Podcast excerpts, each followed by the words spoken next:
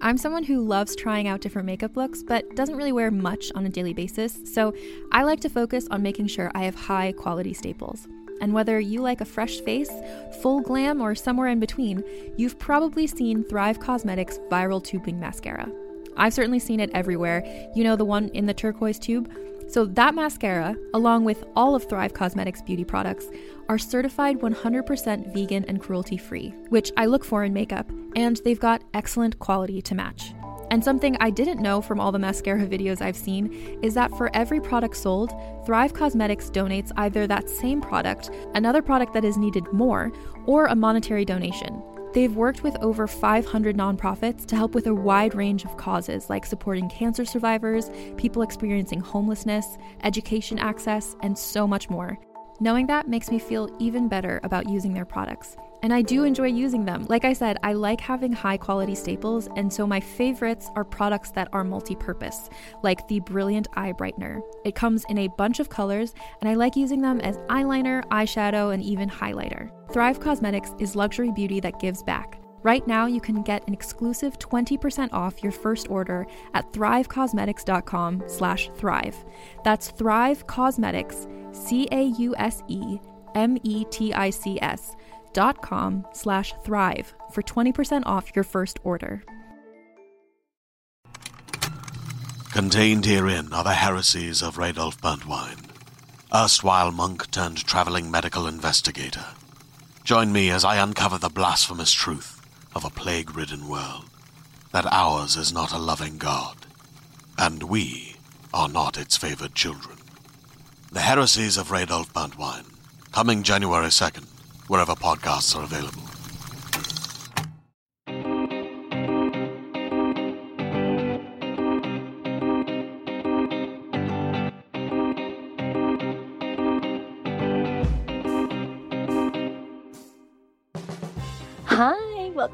Wow. I'm Caitlin Brodnick. We love scams. We love Sue Smith. We love you. Thank you so much for listening, guys.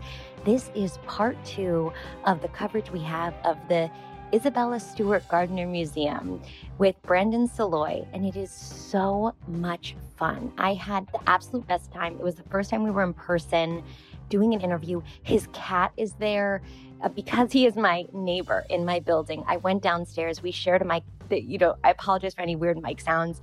And his cat was ever present and talking and chatting with us the entire time. So you, it sounds like a crying baby, and it's just a bossy cat. Um, guys, this is such a fun episode. We really just had the best time, laughed. I hope you watched. This is a robbery on Netflix because we really just drag it. It's a ridiculous documentary. It's fabulous. And basically, this crime is still unsolved, which blows our minds because in 15 minutes, Brandon and I obviously have already solved it. Um, I want to say a big shout out to all you guys listening. Thank you so much for writing reviews and rating us on iTunes and Spotify and everything. It means so much to us. It's the way you can show us you love us, and it really, really helps us. Um, I also want to thank our new Patreon patron, Kiko and Kristen. And guys, thank you so much. We thanked our Patreon patrons before, but I didn't give you guys a scam. I think Sue and I were just so enthralled and we missed you guys. We just wanted to get to the the work. So I'm going to give you guys the scam to watch out for and it is the scam of emotional self-care. This is really embarrassing, guys, but this week I mailed a bunch of my hair to, it's so embarrassing, a company to tell me if I have any food intolerances. and I'm saying it, and Alan, I told Alan, he was like, okay, are they going to keep your, like, it, it was embarrassing. I sealed the envelope, double stamped it to make sure it got there, and was so embarrassed to ask him to drop it off in the mailbox when he walked our dog this morning because I don't think anyone should be doing that. And I think you know something's a scam once you are embarrassed to tell your partner, spouse, or anyone in your life um, that you're partaking in it. I'm like very stressed out right now with my food allergies. And so instead of going to see a food doctor and a specialist as I should, I had a Groupon deal. This is so embarrassing. And I'm telling you all, please don't do this. I got a Groupon deal for food intolerances. Um, and they ask you to send 10 pieces of hair in your own Ziploc bag. They don't even provide a sterile Ziploc bag. They don't even say, wash your hair, make sure it's clean. It's embarrassing. So I just sent that off today. And I say, you guys don't need to do that. I have been scamming myself more than ever. And I don't know if it's because I'm flying solo, if it's because I have mother exhaustion, or if it's because I'm bored and I didn't think this quarantine would keep going. I didn't think like the pandemic would evolve and we'd have new viruses and new stressors. That am I just leaning into the joy of getting scammed? Guys, have I turned a corner? I don't know. Um, but again, thank you guys for being Patreon patrons. Thank you for rating and reviewing us. It really helps us. And I hope you enjoy this episode. Okay, bye.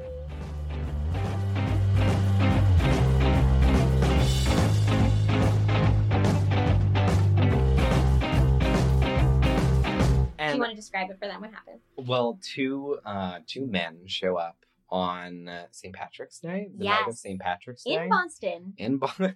so, smart. which is like the that is per- so smart. it's the perfect crime because the museum is nowhere near where like the fanfare happens. And you know, all the cops are trickling Yes. down. They're like all over every place. The cops are also probably enjoying themselves. I was gonna say they're either making sure people don't kill each other or they are drunk themselves. right. It's their day off. Yeah. And and they are like threefold. Like I'm sure there's like about to have a picket line start. Like, like I mean, they are ready to go to the Yeah. most chaotic places. Yeah. And that's where they decide to steal. two men show up dressed as Boston police. It, and they have the Boston Police badge, but they're in like they kept calling it a hatchback. What kind of car is it? Yeah, they're in a hatchback. Yeah. A random, A random- street pedestrian car. Yeah, a random ass car, two police officers. Now you would think like, oh, undercover police. Yes. What are they doing? No, no, no, no. Undercover police usually are not dressed as police. Yes. in a hatchback. I don't know. We're undercover. We're just in a hatchback. yeah, our Yeah. undercover is this shitty car. Don't worry about it. This is our gun. yeah, th- I don't think they had guns or anything on them, any of the paraphernalia. I don't think so. No, just the uniform. But a very suspicious character named Rick Abbott is at the at the security desk doing the night shift. So they had two security guards. I think one called in sick, Yes. right? Well, yeah, there was two assigned No. for each night. For each night. One guy did rounds and then left. Yes. And then Rick Abbott was this like they show pictures of him and it is so creepy. They show it so much in the documentary. And I was like, of his face wrap. his face. Yeah. Mhm. they wrapped his face in duct tape, but like how you'd wrap like an old timey doggy in a cartoon who has a toothache. yeah.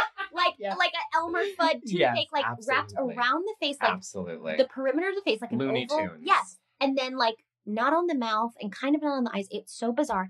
And there's pictures of him and he's looking at the camera, and these are like the police pictures, and it's so creepy. It yeah, looks that like was he's gonna that was uh, supposedly the way that they tied him up and brought him down. yeah, but he looks very comfortable. Um, and he looks very loony toony. And also, he's looking at the camera in this like weird smirky thing that creeps me the So fuck out. He looks like he was wrapped up because he likes to eat people, and they were like, "Let's cover him." So Rick Abbott buzzes the cops into the building when they say they're cops. Yes. Now, and the way that it works is they buzz you in once and you're in this sort of chamber. Yep. And then he has to buzz you in a second time, and then you're just in the museum. and you're in the main part. And he buzzes him buzzes them through the second time. Right. And he also, what was very interesting is during this, right before the cops came in, Rick goes to the side door, opens it up briefly, and closes it. And I believe that was like a signal to the cops to be like, "We're good. The other the other guard isn't here. It's free to go." What was so funny is during the documentary, they're like, mm-hmm. "Does anybody ever open the side door?" And I I told you about this, Brandon too, and he's like, "Yeah, all the time." And Brandon and I both go for drug. well, because he they was a big, huge they talk about and now I want to say that I also listened to a podcast about this. Great, Um that Take came out that came out years ago. fine. And I even I have different notes about like what the podcast went into, what the things but um in the podcast they interviewed some other staff what was it called? and it was called We'll link it below too. it is called Don't worry. We're gonna link it below. Last Seen at Last the Garden scene. Museum. Okay, yeah. okay. Um, but another staff member had said, "Oh, we've seen um pizza delivery guys show up," and I was like, "So drug dealer." Yeah, so drug dealers. Right. This and he talked about how he liked hot, how he was a little bit of a toker, like how, how, he, would was show up stoned or even Oh, drunk and he was a, he was in a bunch of bands, and so he would also talk shit about the museum yes. and say how under repped it was and under like protected it Yes. was. And so he was very vocal about that to any character who would listen. Absolutely. There are someone has a picture of him at a like a party that he threw in the courtyard. I hate him. Sitting in Isabella Stewart Gardner's throne. I hate him. I could tar and feather this man. I hate him so much. And guys, he's in the interview and he has never been caught or never been convicted or Never- anything. And I think never charged. I think this shady ass character had 100% something to do with it. He had even opened his fucking beak and he even says in a interview that was conducted at an Indian restaurant shortly after the heist. yes. He like finishes this interview by saying, "I mean, I'm the only person who doesn't really care what happens to the art." Yeah. What? No, this What? is insane. so also guys, while all this is happening, so we're we're describing the scene. And then we'll take it to you that once the police officers get in, they said, Gentlemen, this is a robbery. They announced that. The Heyo. robbers. Heyo, very, very cordial and bizarre. They spent, I think it was 83 minutes? Something like Something 83 minutes, 75 minutes, and An, an unthinkable amount of time. a time. luxurious amount of time to be a thief in a museum. Take a bubble bath while you're Oh it, my gosh. seriously. Watch a half hour of whose line is it anyway? I don't know. What are they doing? So he's just like So what they- do cops like? short form improv, always. so popular with cops. Oh, oh god. Yeah. So they go in there and they are cutting out they they cut out the pictures with knives. Some of them they've taken down and meticulously taken apart. Yes, it's sort of like- like a mishmash of how they took the the art out. it's- yeah, it's so weird that they spent so long in the museum, yet some of the paintings are cut out of frames as if they'd only been there for like 10 minutes. Right, like a haphazard, It's like you would slice weird. it and dice it. But then some, the frames were taken off. The mm-hmm. frames were like pick. They said that like the staples were the the intense canvases put on the frames, and sometimes there are two canvases per frame because they're painted on top of each other. They would painstakingly pulled out a bunch of nails. Like some of it was So weird. really beautifully and tactfully done. So my favorite thing that the podcast goes into, I don't know who the woman who conducted the podcast was. She's great. Don't know her name, but she's, she's, great. Link in comments. Um, she uh, a line that she kept repeating over the course of the season of this podcast is, "Someone wanted that goo." So there is a, there is there is a Chinese um, vase that is among the thirteen works At the last thing they taken. grabbed. They they alluded in the in the documentary that it was like a last minute grab, So but you think is, it, differently. it was a grab, but it was also one of those things that had to be meticulously dealt with because it was screwed down underneath the table it was on. So they would have Oh. had to turn the table over, unscrew it, and then Yeah. unscrew it from the table and get it out. So the knowing Was there something in it? no, no, oh, because you said goo. I was like, is there goo in that vase? No, it's just called a GU goo. Oh, goo. Um, That's the name of it. that's the name of it. I thought. I thought there was goop in it that you wanted so, to smear yes, on your Gwyneth face. Paltrow. I, that's what I was thinking. I was like, is it a face cream? How can I get it? I'll do it on the black It's market. a Yonic egg. Thank was you, thank in you. Yeah. But it's so funny because like it has nothing to do with any of the other artworks. The other Mhm. artworks are like from No. Rembrandt and stuff. Yes, all Renaissance there's paintings. this- there's random, not really that valuable, not really that beautiful Chinese vase that they decided to like spend time getting. I didn't realize that because in the documentary they make it sound like the cops made it sound like, and we'll talk about that section like it later, was a last minute grab. like a grab. But you're saying impulse buy. It is a spy, which I've had many uh, dresses of that. But um, so this wasn't. It was much more tactful. so strange. But the, the this woman in the podcast, the whole time she's like, somebody wanted. It's like so dramatic. Somebody wanted the goo. Somebody goo. wanted the goo. goo, and I don't blame them. So they, so this is the mishmash when eventually the scene was turned up. So they leave, and and also Whoa. during this time, it's been told that one of the robbers goes up and down to check on Mm. the creepy ass security guard, As you do. as you do. You know your friends, and then they leave, and I think everyone wakes up in the morning, and then Rick. That is the really horrifying part to me is that this one, what was the woman who was running the Oh, museum at Anne this time? Hawley. Anne wakes up. She's it's a Sunday, I think. So I don't think she's even like going Not into rushing. the museum that day. Uh wakes up, she has people over at her house, she's making breakfast. She had, she, it was St. Patrick. She, was get- probably hungover. She gets a call from the museum saying, um, there was a robbery. Something is very wrong. You need to come in immediately. Can you imagine? I would shit myself, and Oh, she did. I mean, if God. if you look in the documentary, she is white as a ghost. She is shaking. I feel so bad for her So videos. bad for her. Also because it's just you see it like it's she feels so stupid. So, and so, like, you feel like something broken in you, I'm sure. Completely. And like how do you oh my god. Yeah. So I mean she needed a couple trips to Venice, is all I'm saying.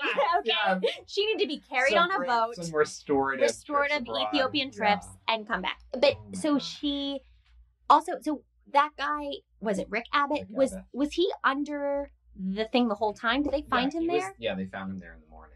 Guys, I fucking bet he went up, got a snack, ate a piece of fucking pizza, came back down, and then sat there because he was like smiling in the camera. And you know, the other suspicious thing about him is that all of the works of art were taken mostly from one wing. right? But there's this one painting um, that was taken from the Blue Room downstairs on a whole other part of the Okay.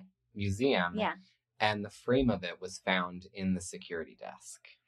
Right. So you tell me. Right. So okay. So what?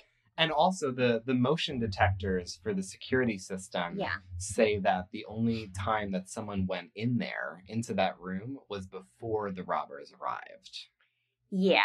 I think he grabbed that. He put it in there. There's also people were saying it could he was kind of doing like a fuck you to the museum. Like you have all this beautiful stuff and you have zero. Like you have this idiot covering Right. it. Like he also thought it was so ignorant of them. So there was Mhm. like that ego, which is actually a lot of robbers, a lot of thieves. There's a bunch of ego involved in it. Yeah. There's a bunch of like I am smarter than you. So with a lot of like scams and stuff, is that the con artist, the criminal is like I am smarter than you idiots, and I'm going to prove it to you. So there was that little bit of a, a fuck you. Yes. Uh, how's your mother?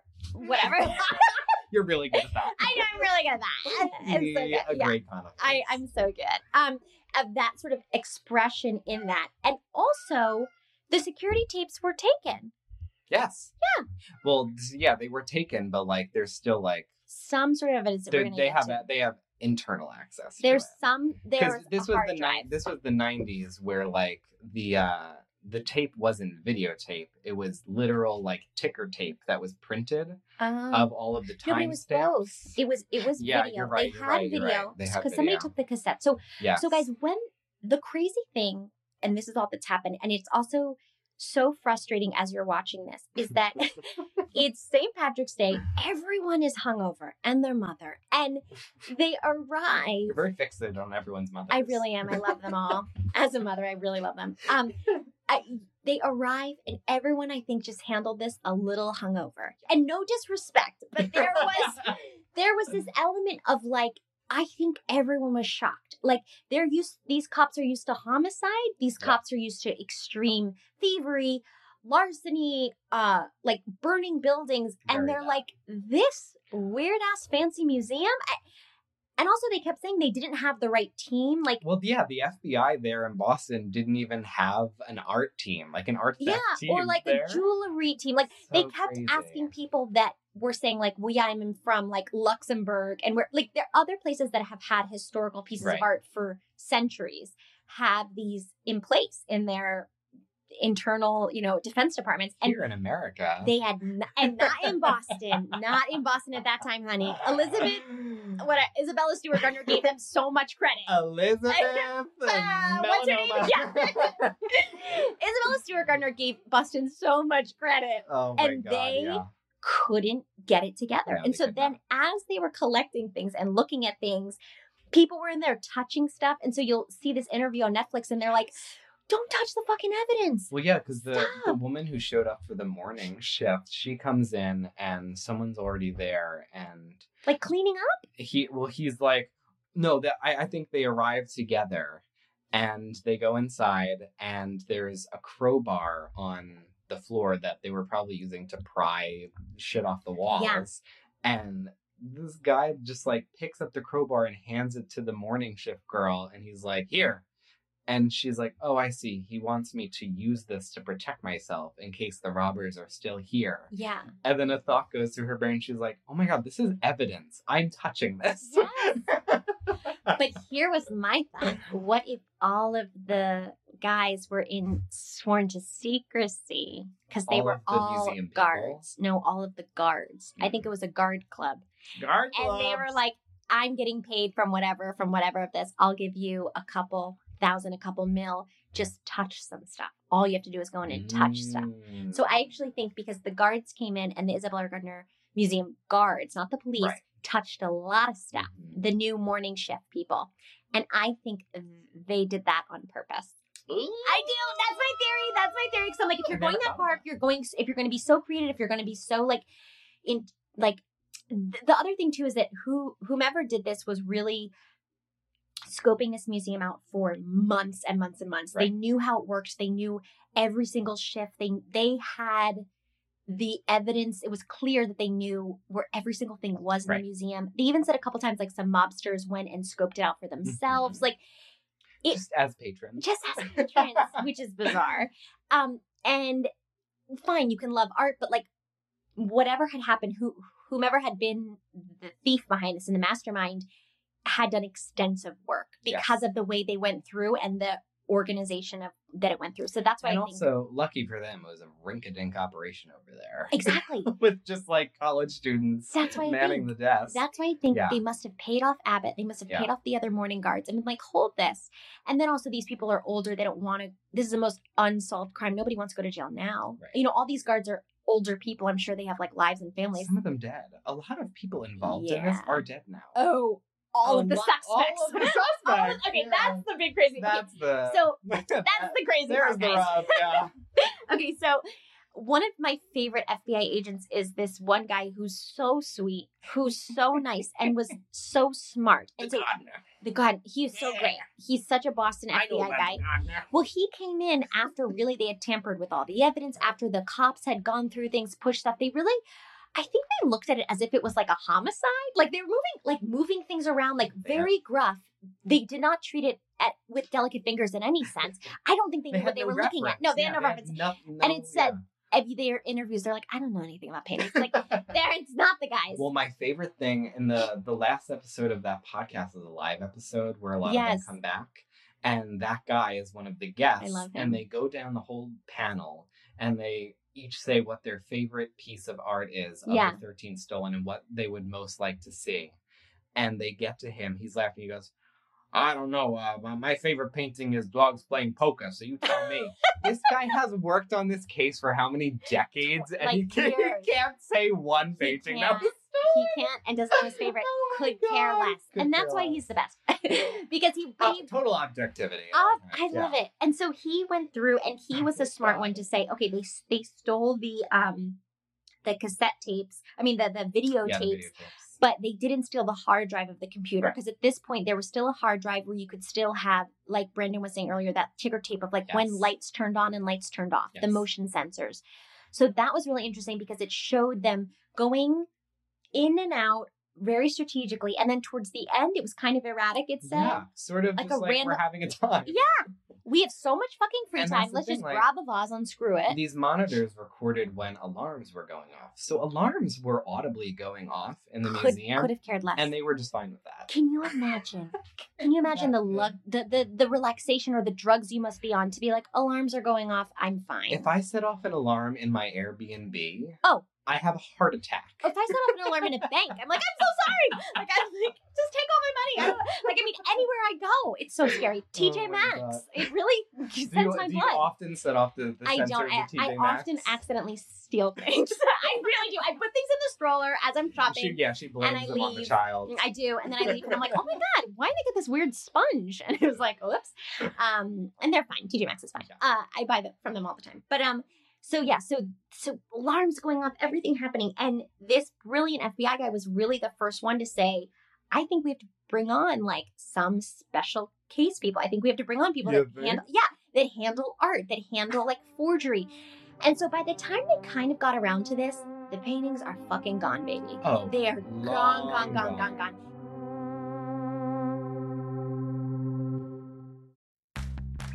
Are you ready to shop? Rakuten's Big Give Week is back. Get 15% back at hundreds of stores, and it's all happening this week, May 6th to May 13th. It's the perfect time to shop for everything on your list for spring and summer, like clothing, outdoor gear, and travel. I know I'm using this week to stock up on some warmer weather essentials at Ray-Ban and Ulta, and I love that Rakuten even helps me save on travel at sites like hotels.com. Rakuten really is the best way to shop, and you can save even more by stacking cash back on top of deals. Plus, during Big Give Week, that cash back is bigger than ever. With Rakuten, membership is free, and when you sign up and shop today, you get an extra 10% cashback boost. That's an extra 10% cashback on top of the 15% cashback. You won't see higher cashback rates than these. Go to Rakuten.com or download the Rakuten app. R A K U T E N. Shoppers get it.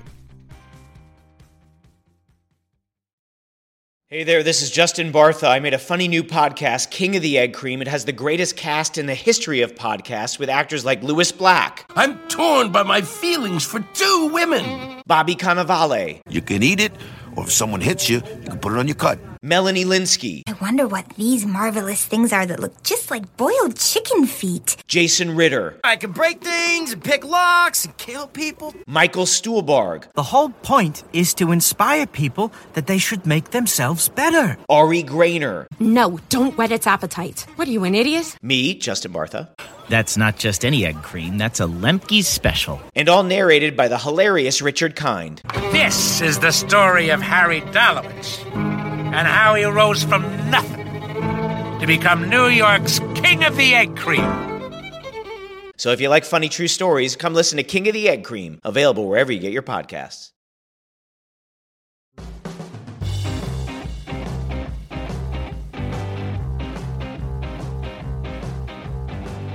In the documentary, there's been a huge series of mobsters, mob bosses, in and out of prison, The down on their life, guys.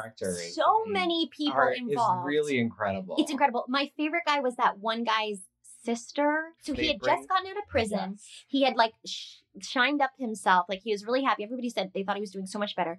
He was charismatic. He was lovely. He was sort of a wayward soul. I mean, he was A new lease on life. Cute as hell and just like wore Well, a cute jacket. Except when he had that unfortunate bowl cut. Oh yeah, yeah. I mean, ugly ass hair, but like I would do him still. He was still like very hot to me. Wow. I was like, out of prison, George okay. Reissfelder, okay. Yeah, get All in here. He was hot. So, so he comes out and she goes, "Oh yeah, I saw that painting off his bed." Oh, she helped him hang it. She helped him hang it. And she said it got it got this gold frame, and I said you got to get a new frame. This You is a get- this is a foo foo frame. Yeah, you got. Yeah, like as it was like as it was a little too girly for A him. pri- in a bachelor's apartment? Are you A kidding me? frame. A foo foo frame? I mean, my God, what will people think? I was like, yes. And so that was the only time that somebody has spoken of seeing one of the pieces.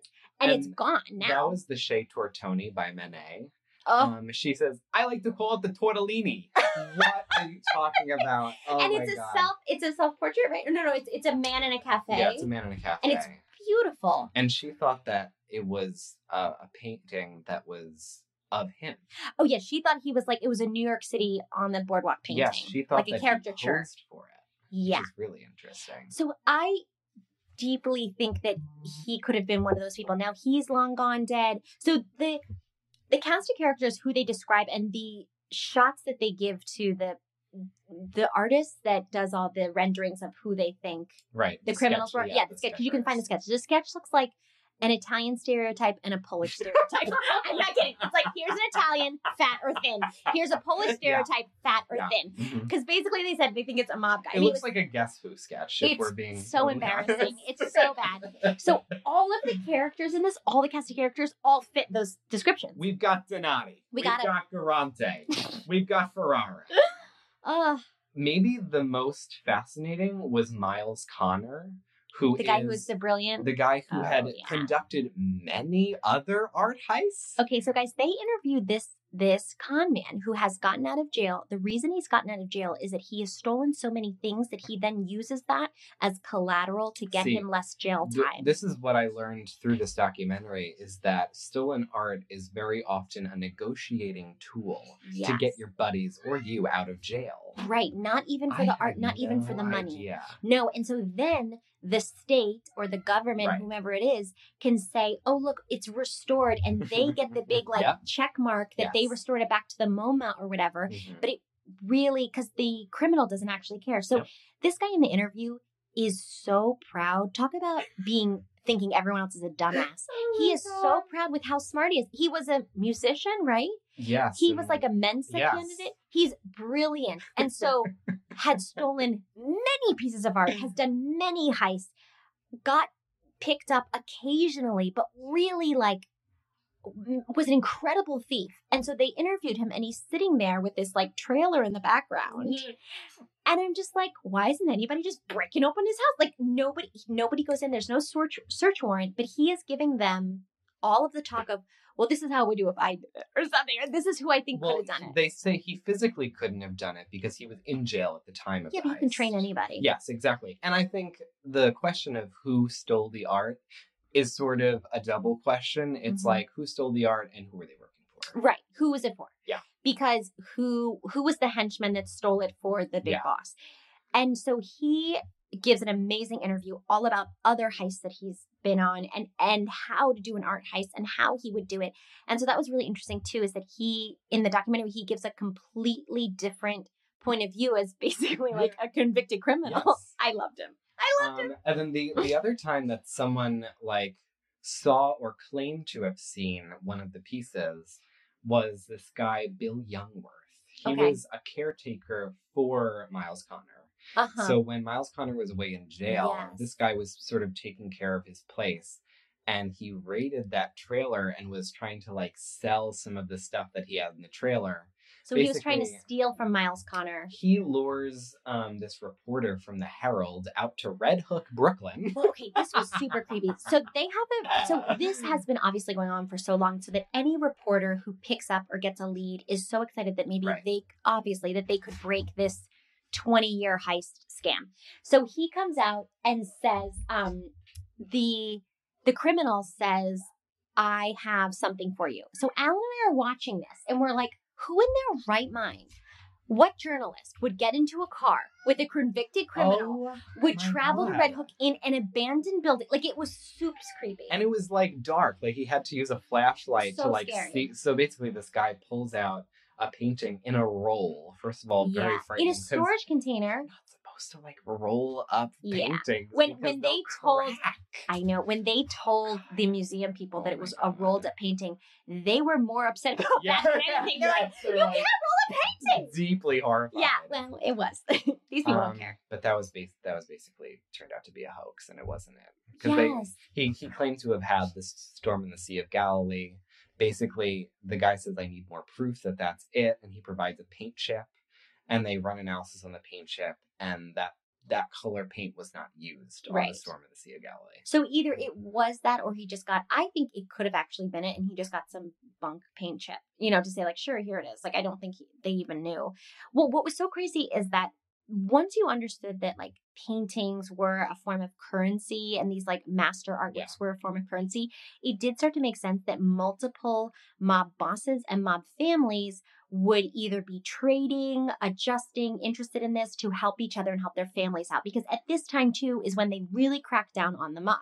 Now, the FBI got into a bunch of stuff, and I think it was, Alan said, is when they first started. What is the thing? Oh, shoot. It's called like intent to do intent. What's it called? It's like when you.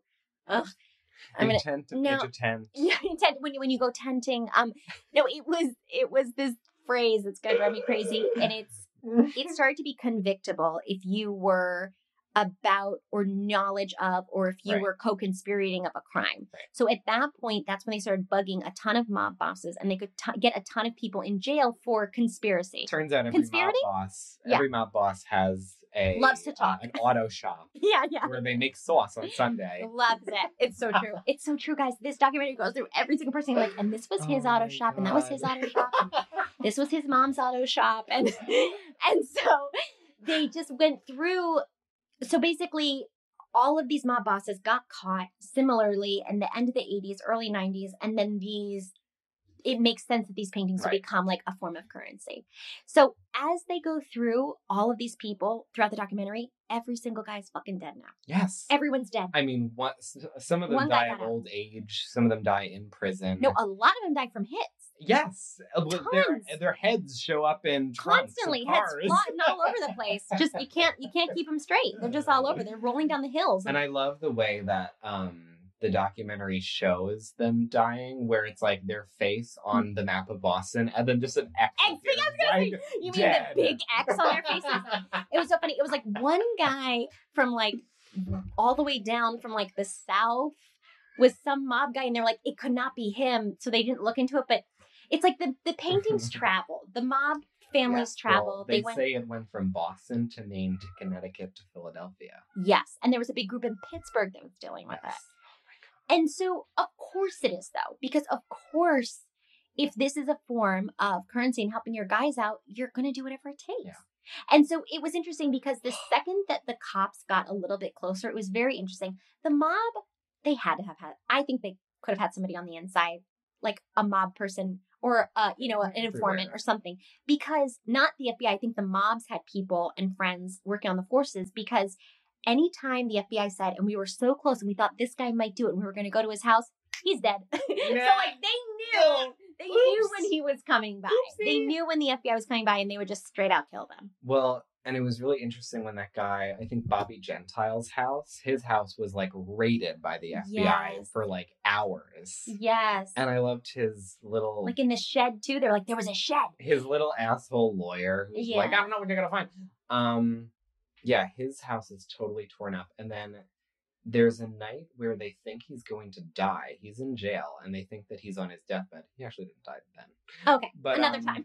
but he, he they think he's like going to not live through the night and the lawyer goes and he's like you know if you tell me where the paintings are you can die Yeah, he's at very home with your sick. wife and not here And your and, children. and he just goes there ain't no paintings there ain't no paintings and i don't know if that's like they're really i really don't know where they are or if i do tell you like they may like just murder my wife or something like that Oh, well, yeah. I mean, it was basically snitches get stitches Yeah. to the end. Yes. Like, and he- they were holding over him. Like, we knew he loved his wife. We knew he loved his family. But Yeah. that just shows, I mean, any great mob boss would just take it to the grave. yeah Any as any great mob boss knows, you don't snitch. Jeez, what are well you're an insider I mean, of course. I cannot wait to be asked. I would be the best part I've never auditioned for. you are just for. a lady in waiting waiting for your mom I'm like, who wants me? oh my god I'll get the perm. I'll do whatever it takes. I'll get the fake nails. I'm Always a there. bridesmaid. Never a bride. Never a mafia bride. no, never. Um, yes. so that is what is so ridiculously frustrating about this entire thing. I, I wish I had an end. I wish I had a wrap up. That's the thing. It's like the there's documentary doesn't even know how to The, wrap the this up. documentary, that was the most frustrating part at the end of the documentary. They didn't know how to wrap it up. And it was just like, Alan and I were watching it so frustrated because it said, here are all these tangents, and that's the story. And it never brought it together. I really think that what brought it together was the guards. I think it was the group of Mm. guards. I think there was a bro pact. I think, why didn't you ask any of the band members of Shitty High? What's his fake? Rick? What's his Aster? Rick Abath. Rick Abath. like he was going to all these parties talking shit. Like why didn't anybody interview them? Also, I wish at this moment I had his band name to throw out, but I, I, hate them. don't. I, I hate don't. I'm sure they were fabulous when you were drunk. But they also in the documentary they had these two this couple that was interviewed that was thrilled to be interviewed. They were like, We oh, saw the, the cops. eyewitnesses. The eyewitnesses. How did we forget about the no, eyewitnesses? Well, because no one in the documentary or the police force or the FBI gave a shit about the eyewitnesses. They have no regard. The for eyewitnesses start the first episode and then you never hear from them again. Literally three people who They were saw the dying to quote talk. unquote cops. They were dying to talk. And later, when they found out like the evidence that was actually entered onto the record from their statements, there was stuff that they said that did not appear on the record, and there was stuff that they didn't say that did appear on the record. Yes, and also like they saw the records and the people, the the eyewitnesses said saw the notebooks and and saw what the uh, police were writing Yeah. down, and they're like, I never said Yes. that. That's So- not true. So that's that's how you know there was something on. there's inside somebody on the inside, down. yeah, and and that was definitely an informant on the mob side, and God bless. I don't know. I I also like the the worst thing. So from an artist point of view and from like an art historian point of view, it just showed how heartbroken all of these people were that the paintings were destroyed. But to me, it just showed how out of touch all of these people Oh, are. I mean, if your life is on the line, if you have, if you're trying to get your husband out of jail, you don't give a fuck about some old guy's painting. Like, it's so interesting because they kept saying, like, how could they do this to us? How could they do this to us? It's not about you. regard. This guy's already No dead. regard This artist is already dead. for the achievement of a man No. who lived hundreds of years ago. Yes, and also like he's done other paintings. That's not his only painting. Like that's the thing too is like these people have done like forty five paintings, thirty paintings, and so these robbers, these mobsters, are just like, who cares? this is gonna help me right now. Like it's doing nothing sitting in a museum. That was the other thing. I was like, they're so out of touch. They don't know that this money could. They don't know could have saved somebody's life. So it could have saved somebody's kid who was ransomed. Like we don't know the full story of what was happening, but this shock and awe of these rich people that poor or rich people would take something of theirs. They're hmm. like, how could it be? And it's like, but literally all art is stolen. How could someone dare take the thing we barely protected? I know. and that we have stolen from somebody Oh else. Like my art doesn't come to a museum oh, for fun. Oh no. You don't go here enjoy this. It is because someone's dead. It's because somebody else Oh, has been robbed. I it's mean, because they've like, been pillaged. Isabella Stewart Gardner, as much as I love her, was like no angel. No, I mean we love her, but talk about out of touch. Oh yeah. Yeah. She was like, "Well, America doesn't have culture. I guess I'll just invent it and bring it over here." And she did, and God did. bless. But I'm just saying that it is embarrassing how Yeah. shocked these rich elitist people are. Yeah. And the people that come in and they were like, "Well, I, nobody listened to me, and I can't believe it." And it was like, "Oh, also, you think you're the smartest person in the room? That like that is so crazy." that everyone has universal reverence for And works of art. regard for their opinion like Yeah. everybody said everybody had their own idea their own opinion just like we do on this podcast of like what, of like what happened and you hear them and they are just like flummoxed that they didn't get a second interview Oh, that they didn't have a chance to solve it themselves like it's a very bizarre dichotomy of like you kind of look stupid but also i get out of it. touch is the perfect Out of word. touch, They yeah. just don't understand the and they're still out of touch. I don't. I don't know. Maybe because when you went, did you feel how do how was the museum now? Because at the time in this documentary, it did feel that the museum patron that the museum like um what is it the board was very out of touch at the time. I mean, I- I mean, it was like any other museum. But was there sort of like a, a kind of silliness about it that everybody knew it was stolen? Like, because on the website they now have the the the Oh, well, robbery. like, like- is there sort of like a tongue in cheek of like we know this happened, that's why we're famous now? Oh yeah, well, it's Yeah. very much the, the like I took like the audio tour in every Yeah. room, and it very much walks you through what happened. Uh huh. But and it's like very reverent. It's all narrated by the chief curator currently. Uh huh. and she's very very reverent about like um this whole museum was isabella's vision and right now her vision is incomplete and we just Mm. hope that one day it'll be complete again Right. yeah that's But- that's sort of the ethos of Yes. the museum now Right. And so you want to carry out that dream, but it's it yeah, it is interesting because it because I feel that now the museum sort of has an understanding of it and sort of like knows what's happening, whereas before the people that were the curators were like, "What? Someone stole from me?" And it's like, "Yeah, bitch. There was a gun to his head. Of course he stole.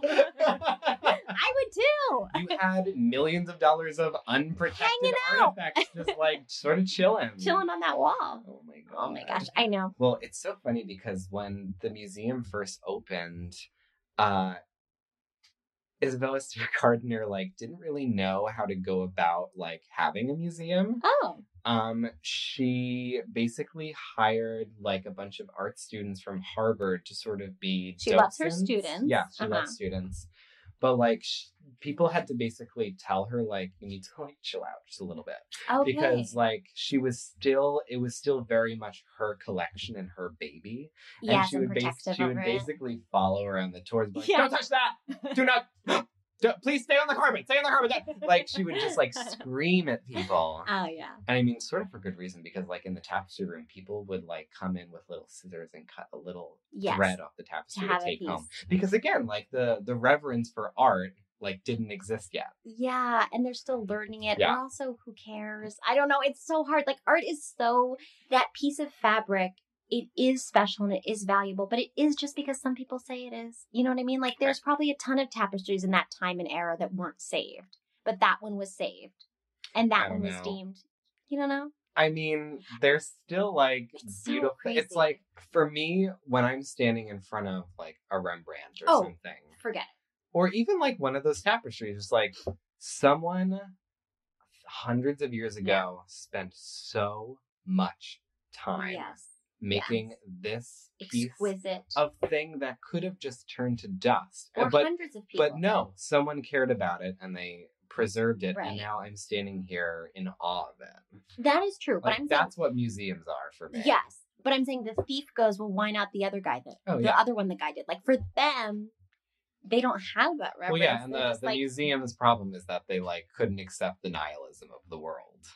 Well, yeah, and the museum thing is that it it does have to be. You do have to get on the viewer's level in some way. Right. You do have to get down to approachable, and also for them to then appreciate it. Yeah. You know, and also the community to appreciate it. Well, that's what I think the museum, that museum in particular, does now. Is Yes. that like they start where you are and they like want to foster an appreciation. That's what it is. Whereas, like when you go, they recommend that you don't try to like see everything in the room, and that instead you like look around, you see one thing that you gravitate towards. Okay. Spend 15, 20 minutes with it, Mhm. and then move on. Go to the next one. That's room. great. Yeah. My aunt, who's a mu- uh, studied like museum curating and management and tours, like she's a master's in something with museums. I'm sorry, I don't know what it's called, but um, she says that she says go into the museum, find the one that you in the room, find the one that you like the most, and then we'll discuss why. Mm. And she's like, I said it with all my new people. Anybody who's like intimidated by museums, just Right. go in and say, why do I like it so much? Yes. Is it the fiery red paint? Is it how it looks very basic and maybe I could draw it? Or is it, it reminds me of my grandmother's garden? Like, find out why you like it, and then it can kind of get your in inside it, which I doesn't sound like the museum at the time when Isabella started it and during the robbery, it seemed like they were just like, here's awe, here's pomp and circumstance, like Right. here's beauty. Yes. Yeah, bitches, you never saw it before, did ya? and it was very like distant from the people. the cat feels very deeply about this museum. He really does. Well, one thing that's really interesting, my I have an aunt who is a nurse practitioner and she also teaches. And every year with her students, she does this um, this workshop at an art museum in Rochester. Okay. Where they basically take a bunch of nursing students to the museum for the day and they basically spend a day like sort of learning how to um engage and like interpret and really analyze a piece of art Okay. and basically you come away with it thinking like the amount of time and patience that i had for investigating um, my experience with this painting Yeah. is how i should approach working with a patient Wow. like I shouldn't just walk up to it and say like this is what I think. yeah, this is what I think. I'm just like projecting something Yeah. onto this piece or this patient. I should like observe this thing about them and ask a question about that. And then maybe I learn something else about it Mm-hmm. and I respond to another element of it. And then I That's sort of I sort of life. have- yeah, exactly. That's so thread. interesting. Yes. And you pull that tapestry. Pull out that until you get out of jail. until you get your son out of jail. Until you get America out of jail. I love it. I love it. So I think, are we done? Do we feel that we've like solved the case that it was We've, that? We've cracked the We've cracked the We've case. cracked the case wide open. We've cracked ourselves Yeah. wide open. Mhm. So, guys, thank you so much for listening. Thank you, Brandon, Thank for for having me.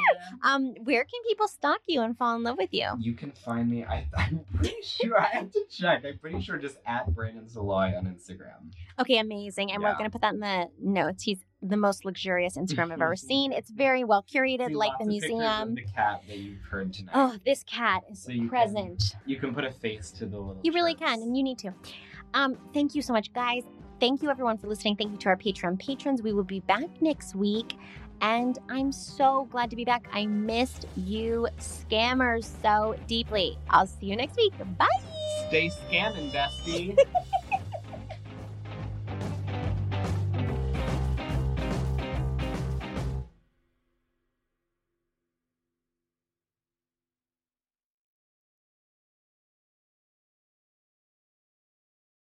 Hey there, it's Rachel Ballinger, and I am extremely excited to invite you to Rachel Uncensored. It's my podcast where I sit down and get real with my friends and celebrity guests, where we talk about all sorts of topics. And sometimes we might be under the influence when we do so. We cover things from personal stories to hot button issues. And it's the only place on the internet you can find an uncensored version of me. It's a side of me that you might not have seen before because it's not the most family or brand friendly. But don't worry, I'm still sort of slightly a decent human being. If you're intrigued, then make sure you check it out. New episodes drop every Wednesday. You can find it on Apple Podcasts, Spotify, or wherever you listen to podcasts. Trust me, you won't want to miss out on the fun and candid conversations we have here on Rachel Uncensored.